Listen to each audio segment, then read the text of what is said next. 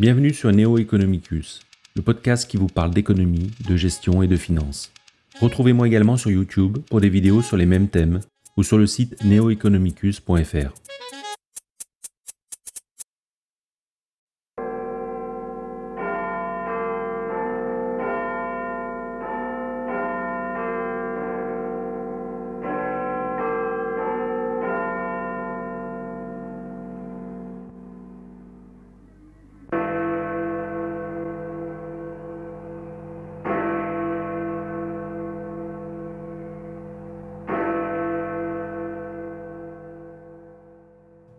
Le 18 avril 1772, naît à Londres David Ricardo, l'un des théoriciens anglais les plus influents de l'école d'économie classique du XIXe siècle. Il est le père de la théorie des avantages comparatifs qui consacre la supériorité du libre-échange sur le protectionnisme. Ses analyses économiques ont exercé une grande influence aussi bien sur les libéraux que sur les marxistes. En continuateur d'Adam Smith, il a approfondi la théorie de la valeur travail fournit une théorie de la rente, du salaire et du profit, et prophétisé l'avènement d'un État économique stationnaire, entre autres contributions.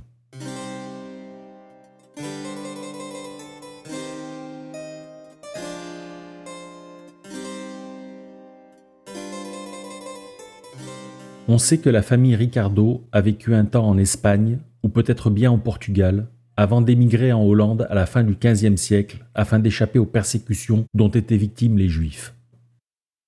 David était le troisième enfant d'une famille juive qui en comptait 17. Son grand-père travaillait à Amsterdam en tant qu'agent de change et son père, Abraham, s'est installé à Londres pour y exercer la même activité. David était donc bien entouré pour apprendre les rudiments des affaires et en particulier le fonctionnement de la bourse.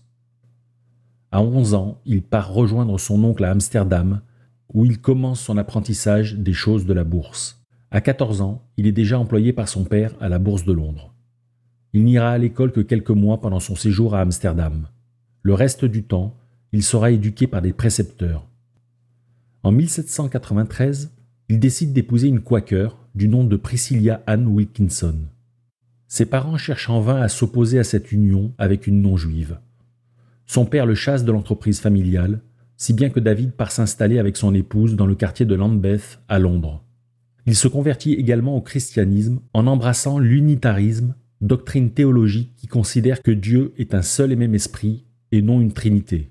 Son père l'a renié et sa mère ne lui a semble-t-il plus jamais adressé la parole après cet épisode.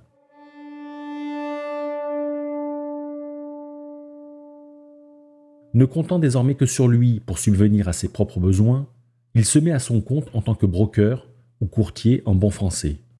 Son activité consiste à conseiller et à passer les ordres de bourse de ses clients en touchant au passage une commission assise sur le montant des transactions. Ce n'est que plus tard, après avoir réussi à développer ses affaires, qu'il spéculera en bourse avec ses propres deniers. Après la mort de sa mère en 1801, il finit par se réconcilier avec son père. En 1815, il tente une opération spéculative qui ressemble à un véritable coup de poker. Il rachète des titres d'emprunt britanniques qui avaient perdu beaucoup de valeur du fait de la menace que le retour de Napoléon faisait peser sur l'Empire britannique. Bien lui en avait pris, puisqu'à la défaite de Napoléon à Waterloo, les titres qu'il avait amassés ont vu leur valeur décuplée et Ricardo a pu réaliser une véritable fortune en les revendant. Il décide alors de prendre sa retraite et consacre une partie de sa richesse à l'achat de plusieurs terrains. En quelques années, il devient un riche propriétaire foncier, catégorie qu'il qualifiera plus tard, dans ses écrits, de rentier.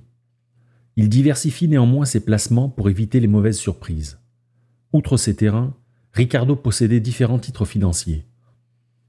À sa mort en 1823, il laissera à sa femme et à ses sept de ses huit enfants, une fille, Fanny, étant décédée en 1820, une fortune estimée à environ 725 000 livres, sachant qu'à l'époque, un médecin gagnait environ 200 livres par an.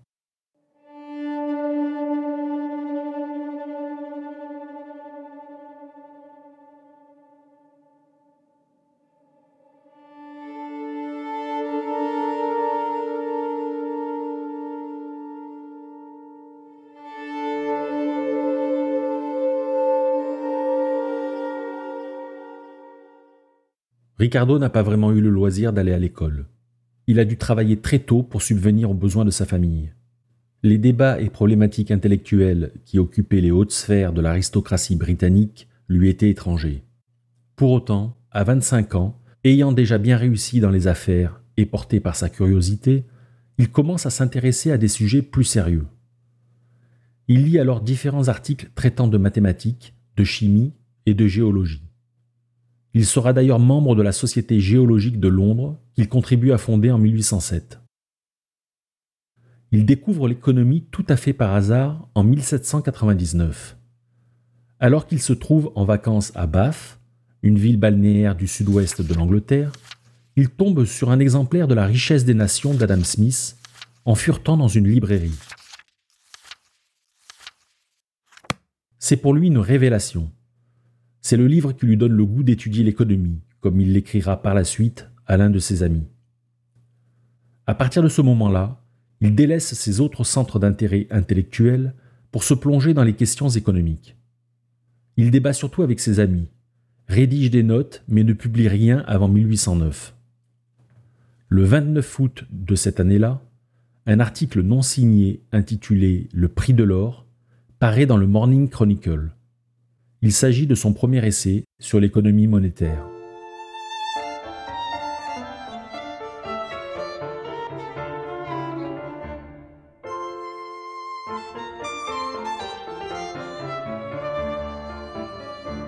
Au cours de l'été, le cours de l'or avait fortement augmenté et la livre avait perdu de sa valeur, ce qui n'était pas arrivé depuis quelques années.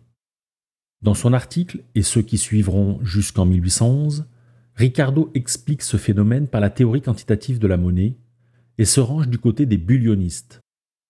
Pour comprendre la thèse de Ricardo, il faut rappeler le contexte économique de l'époque. En 1797, du fait de la guerre avec la France, les Anglais en panique se ruent dans les banques pour obtenir la conversion de leurs billets en or. La Banque d'Angleterre décide alors de suspendre la convertibilité afin d'enrayer le mouvement. En outre, les récoltes suivantes sont mauvaises, et l'Angleterre doit importer de plus en plus de céréales, ce qui dégrade la balance des paiements et entraîne une hausse des prix. S'ensuit une controverse sur la raison de cette hausse des prix, appelée controverse bullioniste, bullion signifiant lingot en anglais. Ceux qu'on appelle les bullionistes considéraient que la hausse des prix et la dépréciation de la livre étaient la résultante de la non-convertibilité des billets en or. Ils estimaient que, libre de toute contrainte de convertibilité, la Banque d'Angleterre avait émis trop de billets sans contrepartie de richesse réelle, ce qui avait engendré une hausse des prix. Les anti-bullonistes, quant à eux, pensaient que cette évolution ne provenait que de facteurs réels. Les mauvaises récoltes, la hausse des dépenses militaires, des aides gouvernementales versées aux alliés de l'Angleterre suffisaient à expliquer, selon eux, à la fois le déficit du commerce extérieur, la dépréciation de la monnaie et la hausse des prix. Ils pensaient que la Banque d'Angleterre n'émettait de billets qu'à hauteur des besoins réels de l'économie. En somme, pour eux, la masse monétaire ne faisait que suivre l'évolution de l'économie. Le premier article de Ricardo n'attire toutefois que peu l'attention, ce qui n'est pas le cas de celui qu'il publie en janvier 1810, intitulé Le haut prix du lingot. Une commission parlementaire présidée par Francis Horner est alors créée pour décider du rétablissement ou non de la convertibilité des billets en or l'économiste Henry Thornton, spécialiste des questions monétaires, est membre de cette commission. Finalement, la commission tranche en faveur de la reprise de la convertibilité dans un rapport, le Bullion Report, qui est remis aux parlementaires. Le vote, qui devait décider de rétablir ou non la convertibilité, est toutefois reporté à la session parlementaire suivante. Les débats entre partisans et opposants à la convertibilité ont continué par voie de presse jusqu'au vote du Parlement au printemps de 1811 contre la reprise de la convertibilité, aux grandes dames de Ricardo.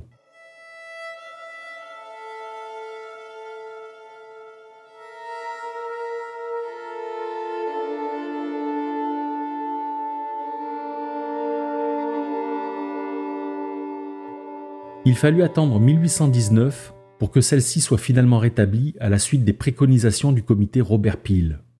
Il faut dire qu'après 1812, le problème de la Grande-Bretagne était plutôt la déflation et les débats économiques se sont concentrés sur les Corn Laws, une série de lois dont l'objet était de réguler le commerce extérieur des céréales.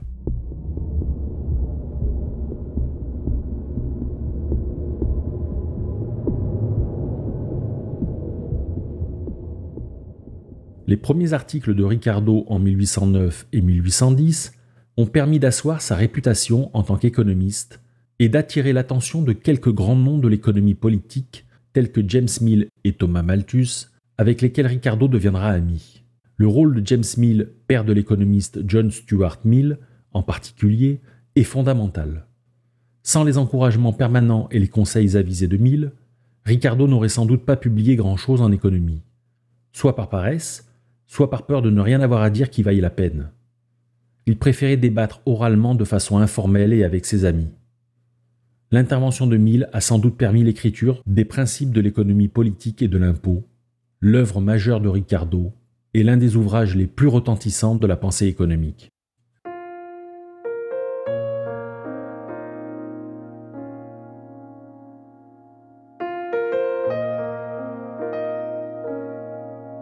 C'est à sa demande que Thomas Robert Malthus avait rencontré David Ricardo en juin 1811 et lui avait proposé d'entretenir une correspondance à propos de certaines problématiques économiques. Une véritable amitié teintée d'un profond respect allait se nouer entre les deux hommes, bien que leur point de vue divergeât souvent sur les questions économiques, comme en attestent les nombreuses lettres qu'ils ont échangées à partir de 1811, et ce jusqu'à la mort de Ricardo. Leurs principaux sujets de divergence reposaient sur les conséquences économiques du protectionnisme et du libre-échange, illustrés par les Corn Laws, et sur la possibilité d'une surproduction générale ou, dit autrement, d'une insuffisance de la demande générale comme explication aux crises économiques. Sur ce dernier point, la loi des débouchés, communément appelée loi de C, a donné lieu à un échange de courriers abondant entre les deux hommes. L'économiste français Jean-Baptiste C est d'ailleurs un autre contemporain important avec lequel Ricardo aura une correspondance régulière par-delà la Manche. Ils se rencontrèrent toutefois à deux reprises, une fois à Londres en 1814 et une dernière fois à Paris en 1822. Les deux économistes ne se sont jamais entendus sur la question de l'origine de la valeur des biens. Pour C, cette valeur provenait de l'utilité du bien, tandis que pour Ricardo, elle résultait de la quantité de travail ayant servi à le fabriquer.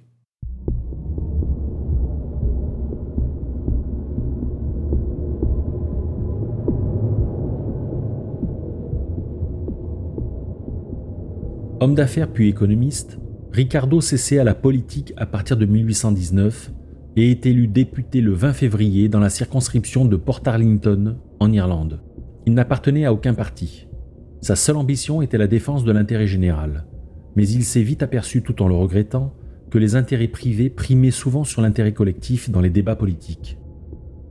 Il a milité jusqu'à la fin de sa vie pour l'abolition des corn laws et le rétablissement de la convertibilité des billets en or.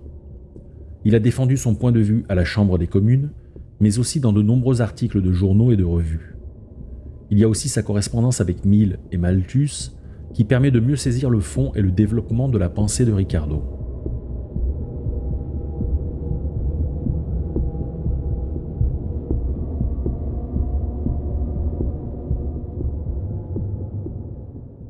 Quel que soit l'intérêt indéniable de ces différents écrits, Reste que les principaux concepts économiques de Ricardo sont développés dans ce qui est reconnu comme étant son chef-d'œuvre d'analyse économique, publié en 1817 sous le titre Des principes de l'économie politique et de l'impôt. Le livre a connu un grand succès grâce à un article favorable de l'économiste écossais John Ramsay McCullough dans le Edinburgh Review. Le même McCullough contribua grandement à la postérité des œuvres de Ricardo en éditant toutes ses œuvres en 1846 et en diffusant sa pensée dans ses cours, puisqu'il a été le premier à occuper la chaire d'économie politique fondée par Ricardo à l'Université de Londres. Dans la préface des principes, Ricardo indique que l'ambition de son livre est de combler les lacunes de ses prédécesseurs tels que Turgot Smith ou C sur les sujets de la rente, du profit et des salaires.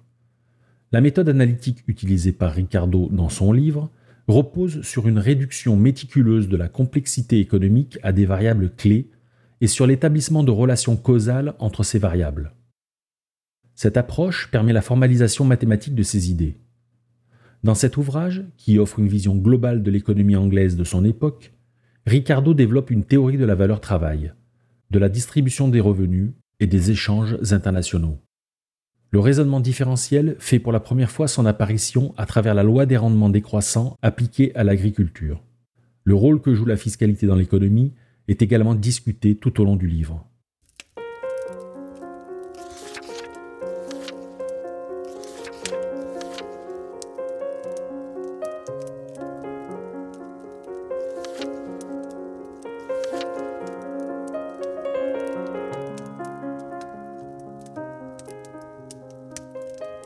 des principes de l'économie politique et de l'impôt s'ouvrent sur l'épineuse question de l'origine de la valeur des biens.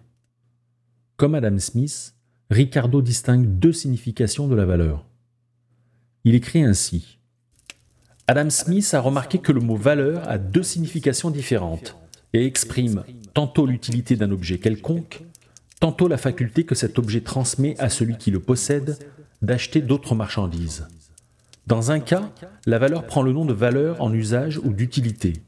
Dans l'autre, celui de valeur en échange. Ricardo, comme Adam Smith, considère que l'utilité d'un bien ne suffit pas à expliquer la valeur d'échange et reprend la fameuse comparaison entre l'eau et le diamant pour le montrer. L'eau a une très grande utilité, et elle est pourtant quasiment gratuite. Le diamant a très peu d'utilité, et il est pourtant très cher. Il faut beaucoup de biens en échange pour en acheter. Par conséquent, l'utilité seule de ces deux biens, eau et diamant, n'explique pas leur valeur d'échange. Smith avait suggéré que l'eau n'était pas chère car facile à obtenir, tandis que le diamant requérait plus d'efforts, plus de travail. Pour résoudre le paradoxe de l'eau et du diamant, Ricardo va plutôt quant à lui distinguer deux types de biens. Les biens reproductibles, dont la quantité peut être accrue par le travail de l'homme, et les biens non reproductibles, dont la quantité ne peut pas, ou difficilement, être accrue par le travail de l'homme.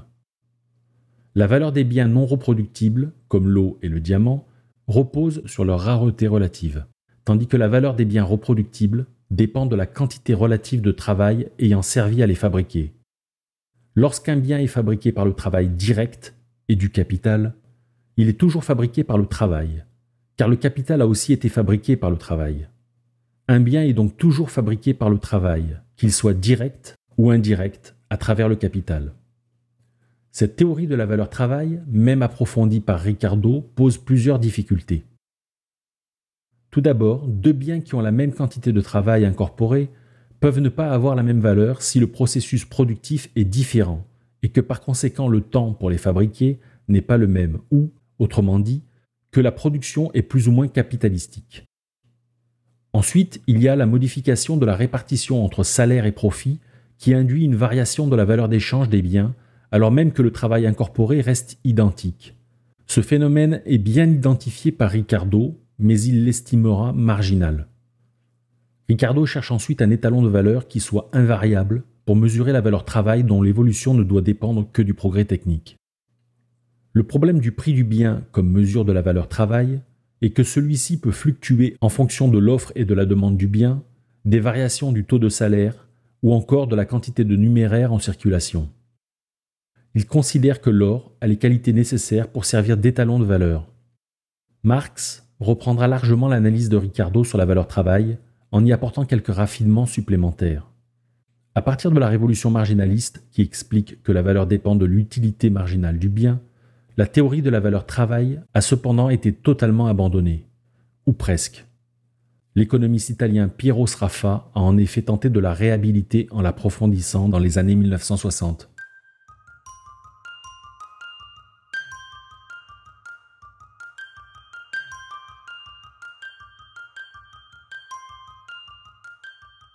Si l'on retient aujourd'hui le nom de Ricardo, c'est surtout pour sa théorie des avantages comparatifs censée justifier la supériorité du libre-échange sur le protectionnisme. Cette théorie est encore la référence de nos jours. Ricardo commence par pointer une erreur d'analyse chez Adam Smith, lui aussi partisan du libre-échange. Smith expliquait dans La richesse des nations qu'un pays avait intérêt à se spécialiser dans ce qu'il savait faire de mieux et d'échanger sa production avec celle d'autres pays à la hauteur de ses besoins. C'est la théorie des avantages absolus. Cependant, que se passe-t-il si un pays a des avantages absolus à produire tous les biens et services existants? Les autres pays n'auraient alors plus intérêt à produire quoi que ce soit si l'on suit la théorie d'Adam Smith.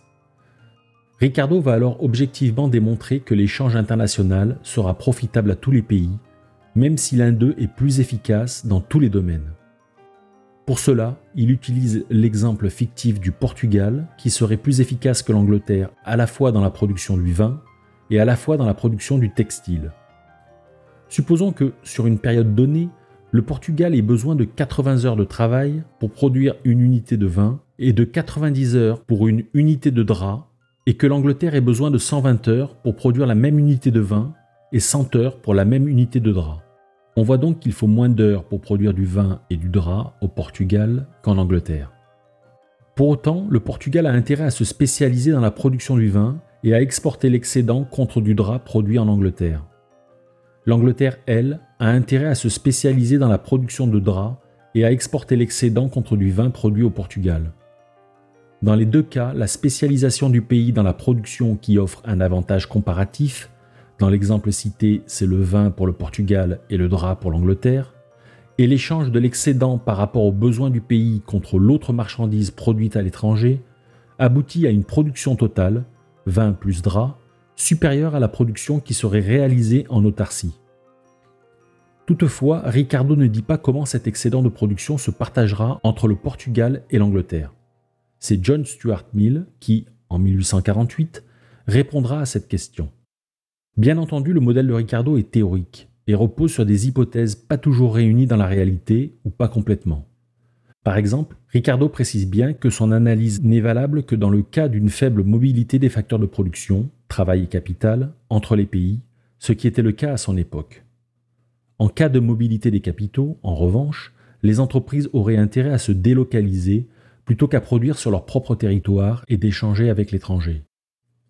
Malgré certaines limites ou réserves qui ont été soulignées au fil du temps, on pense aux objections de l'économiste allemand Friedrich List, la théorie des avantages comparatifs n'est toujours pas fondamentalement remise en cause de nos jours.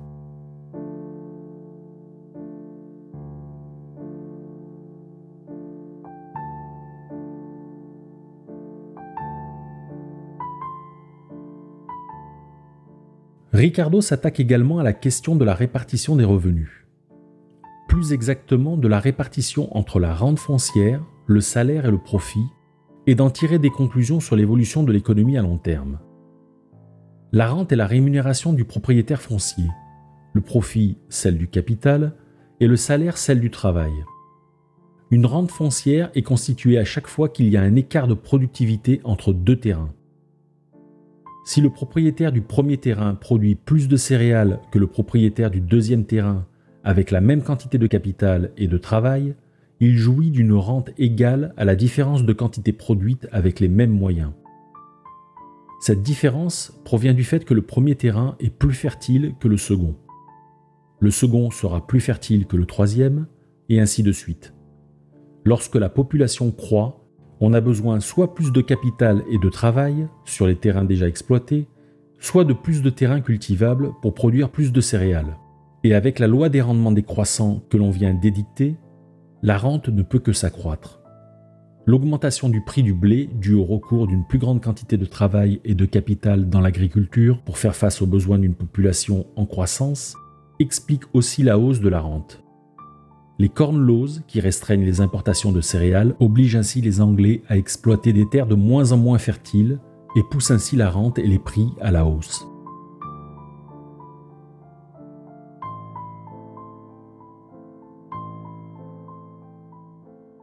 Ricardo examine ensuite la formation du salaire. Il distingue le salaire de subsistance, qui est en quelque sorte le salaire minimum nécessaire à assurer sa subsistance, et le salaire courant, qui résulte de la loi de l'offre et la demande, qui peut être supérieur ou inférieur au salaire de subsistance. S'il est inférieur, les conditions pour les salariés sont difficiles. S'il est supérieur du fait, par exemple, de la croissance économique, cela provoque une croissance de la population, il rejoint sur ce point son ami Malthus, car les salariés ont suffisamment de revenus pour fonder une famille et nourrir plus de bouches. Cependant, la croissance de la population entraîne de facto une augmentation du nombre de travailleurs sur le marché et, par conséquent, une baisse du taux de salaire qui ramène progressivement celui-ci au niveau du salaire de subsistance. Le salaire courant ne peut donc pas s'éloigner durablement du salaire de subsistance. Ricardo considère que le pouvoir d'achat des salariés ne peut s'améliorer de façon significative.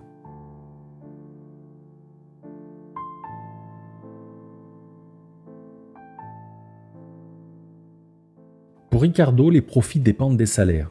Si les salaires sont élevés, les profits seront faibles et inversement. En outre, il estime que du fait de la mobilité des capitaux, il ne peut pas y avoir durablement plusieurs taux de profit dans l'économie les taux de profit entre industries tendent à s'égaliser.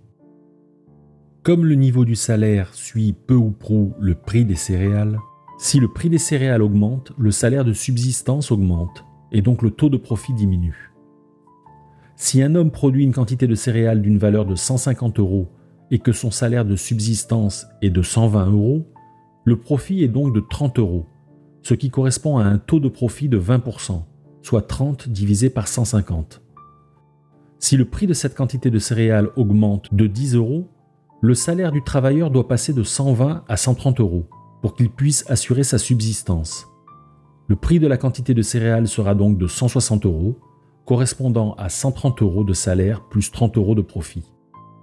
Le taux de profit sera alors de 18,75%, soit 30 divisé par 160. On voit qu'à la suite d'une hausse du prix, le taux de profit diminue, passant de 20% à 18,75%. On pourrait se demander pour quelle raison le capitaliste n'augmente pas davantage le prix pour maintenir son taux de profit. En fait, nous dit Ricardo, sous l'effet de la croissance tendancielle de la population, la rente foncière augmente, c'est-à-dire que des terres de moins en moins fertiles sont exploitées, ce qui pousse les prix des céréales à la hausse, et donc nécessairement les salaires à la hausse, car si les salaires n'augmentaient pas avec le prix des céréales, les travailleurs ne pourraient plus assurer leur subsistance et refuseraient de travailler. Par conséquent, avec la hausse du coût du travail, les capitalistes voient leur taux de rémunération, le taux de profit, diminuer progressivement. Cette baisse tendancielle du taux de profit conduit inéluctablement à un état stationnaire de l'économie, selon Ricardo. Le progrès technique et le commerce extérieur, nous dit-il, peuvent retarder l'échéance, mais pas stopper ou inverser ce mouvement. L'accumulation du capital ne peut donc continuer sans fin. Cette question a fait l'objet de nombreux débats depuis Ricardo et continue d'animer la communauté des économistes. Pour développer sa propre théorie de l'évolution du système capitaliste, Karl Marx s'appuiera largement sur l'analyse économique de Ricardo.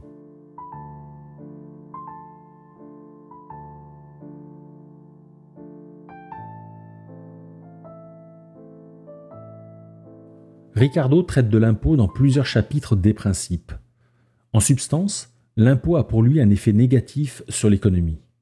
Si l'impôt frappe le salaire, il renchérit de facto le salaire de subsistance et diminue par conséquent le taux de profit.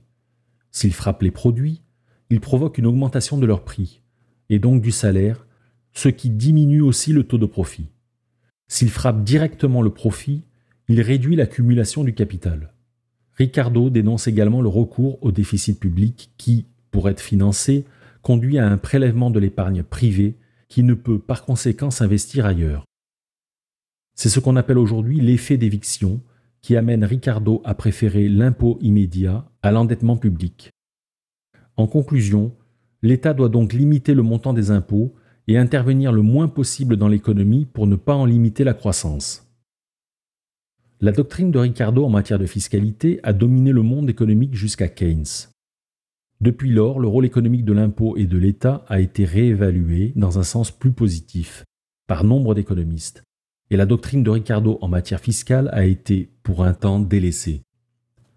Avec la remise en question des plans de relance par le déficit budgétaire, à partir des années 1970, le nom de Ricardo est toutefois réapparu grâce aux travaux de l'économiste américain Robert Barrow, qui ont donné lieu au théorème d'équivalence ricardienne, appelé également théorème de Ricardo-Barreau.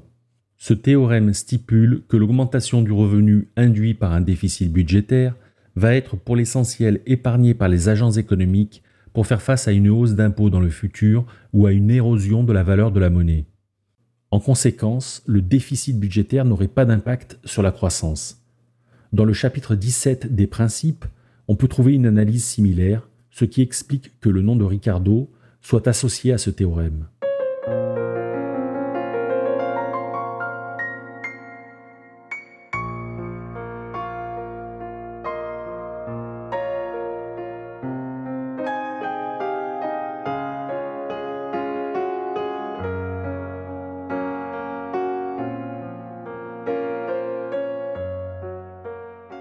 En conclusion, on peut dire que les différents mécanismes économiques décrits par Ricardo dans son livre forment un tout cohérent.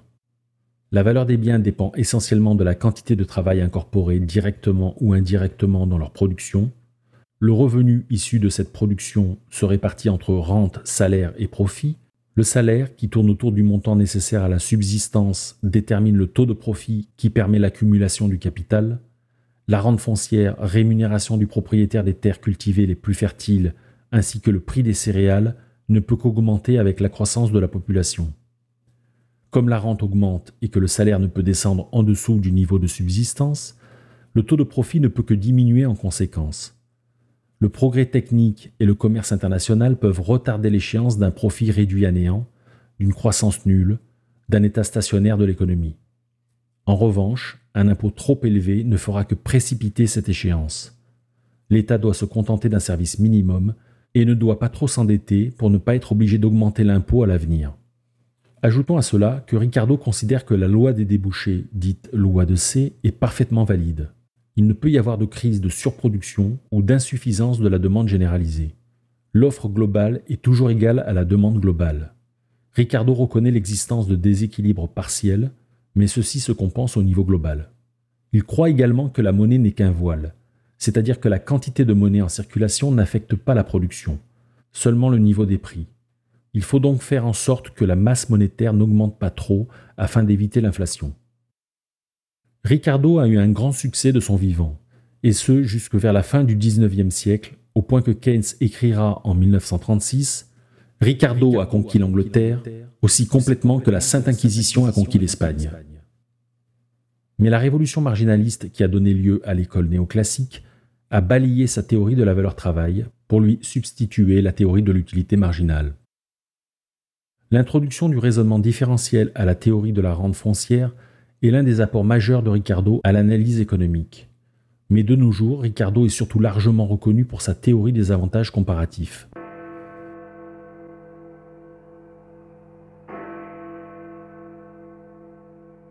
Près de deux siècles après sa mort, certaines de ses analyses gardent encore un certain degré de validité, et beaucoup d'économistes appartenant à des courants de pensée différents continue de s'y référer, de les exposer ou de les commenter. Par ses capacités d'abstraction, de déduction et de modélisation hors du commun, David Ricardo, économiste et courtier à succès, a produit de nombreux concepts originaux qui l'ont fait entrer au panthéon des grands économistes.